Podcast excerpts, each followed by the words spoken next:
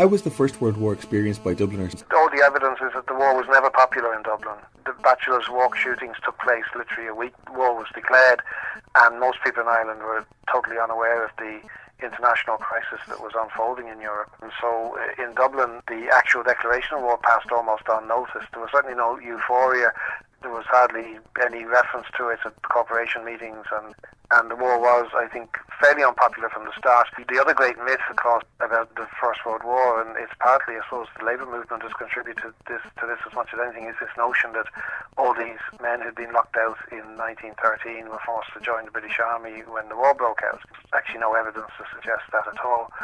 The vast majority of Dubliners who were called up to the colours in 1914 were, were reservists they were Dublin working men, all right, and many of them would have been Transport Union members, but they would have served as soldiers in previous years. And when you left the British Army, you were then in the reserve, and you got paid a stipend for being in the reserve, which was very useful if you were on a low wage. But the downside of that was if war broke out, you had to return to the colours. The units who, who would have volunteered in 1914 would have had to go for basic training. So uh, they would have been sent off to places like the Curragh and, and Basingstoke in England for training, and those men weren't deployed until 1915 because they wouldn't have been trained sufficiently, and the units wouldn't have been organised and trained sufficiently to act together for many months. So I think the, the story originates with it's a great book, James Plunkett's Strumpet City, but it originates, I think, with that episode at the end where the hero of the book uh, is forced to join the British Army because he couldn't get any work in Dublin because he'd been blacklisted. But the lockout ended in January of 1914. Some places it dragged on till February, but it's a long, long way from, if you pardon the expression, from January or February 1914 to August 1914. And the other reason why it doesn't make sense is simply that business in the port boomed, of course, once war broke out. And because all the reservists being called up, uh, many of them dockers, there was a shortage of labour in the port. So even men who were blacklisted the end of the lockout were being employed, many on a cash basis, but they were being employed in the port. So there was no necessity to join the British Army in 1914. All the evidence is that in Dublin who joined the British Army, the vast bulk of them were working class, all right and would have probably been a lot of them in industries that were badly affected by the war. There was uh, huge unemployment in areas like brewing and distilling and uh, confectionery and other various industries in Dublin that were not suited to war production. Was very unpopular in Dublin, never had any huge support. Was some all right, I think, uh, amongst the Redmondites at the very early stages. And certainly the Unionist population supported the war and continued to do so to right to the end. But and most Dubliners, uh, the war was just one succession of disasters after another. A lot of Dubliners died in the war. 5,000 died in the trenches. 5,000. Well, actually, by, by Great War standards, it's not enormous. Well, it is really. I mean, Dublin accounted for more recruits than anywhere else in Ireland apart from Belfast. Recruitment to the British Army in Ireland was predominantly an urban phenomenon.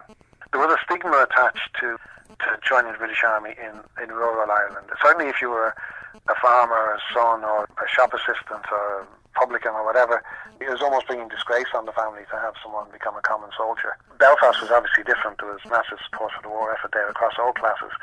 But uh, I imagine it was probably the same in Cork or Limerick and so on. But certainly in Dublin, recruitment to the British Army was a very strong tradition that long preceded the First World War and continued long after it. And in fact, it's still going on to some extent, and obviously on a very small scale now, but certainly right up into the Second World War again, there would have been massive recruitment into the British Army because it was a job and it was only ever regarded as a job. Uh, certainly members of my own family who served in the British Army, you know, they were serving for the half crown rather than the crown. I mean, mm-hmm. it had no political significance, but it, it beat trying to scrape a living as a general labourer. And the trouble is, Dublin was a very stratified city, and if you were born a general labourer, you would die a general labourer. You weren't going to get into the crafts. I mean, there was no force in those days, and the craft unions were very were very strong. There was a negative element to craft trade unionism. There was this elitism, and basically you had to be born into a craft to become a craftsman. Whereas if you joined the British Army, you could actually learn as a trade. Now that trade still wouldn't be recognised when you came back to Dublin, but if you stayed in Britain or went somewhere else, you would get work. So there were a lot of arguments for people joining the British Army in the First World War. And I say, eh, I think there's a lot of remanufacturing of history now with the, the peace process uh, and rewriting of history. And uh, people are projecting back onto Dublin working class recruits loyalty that, that they were fighting for the rights of small nations or that they were crypto unionists or you know, they were forgotten or airbrushed out of history. They weren't actually airbrushed out of history until the Northern Troubles began in 1969.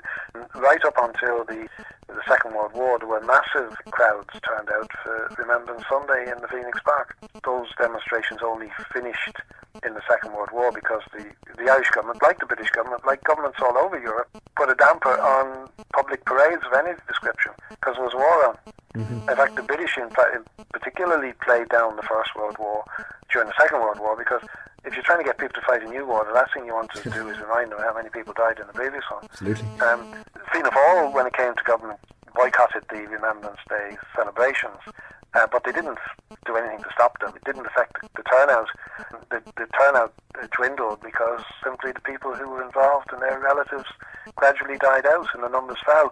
And I say the Second World War put a bit of a damper on it. The numbers were always much smaller after that. But then it was 1969 when they decided, because of what was happening in the north, the, British Legion and, and uh, decided to play down the Remembrance Sunday here. But that was because of a completely different problem. And by then, a lot of the people who had survived the First World War would have died anyway. And there wasn't the same interest uh, in Remembrance Sunday amongst veterans of the Second World War mm. uh, for all sorts of reasons. Uh, not least the fact that the Poppy and British Legion and all those things were associated with the failures of the 20s and 30s, the generals who were regarded as responsible for the massacres on the Western Front because of their incompetence and stupidity. I'm not saying that was always justified, but that was the perception and the association of the poppy with Earl Haig and all these bigwigs who basically were using the poppy to to, to sort of legitimise uh, what had been an awful bloodbath to distract attention from their own shortcomings. So the poppy was actually a very politicised symbol in Ireland, in Britain, uh, let alone Ireland to try and project this back and say this is all tied up in some way with some legacy from the First World War, and to project that onto Irish history, I think is is just doing a disservice and is only confusing people.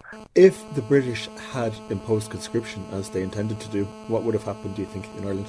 I suppose we don't know. I mean, again, you see, I think MacNeill had the right approach because the volunteers, whatever the shortcomings, they were relatively well armed and organised in 1916. The volunteers never recovered in that sense from the rising. They didn't just stop in Dublin. I mean, in, in every centre in Ireland, Cork, for example, was probably the best known example, where the rebels had weapons, they were all seized. So the IRA, when the War of Independence came along, had very few weapons.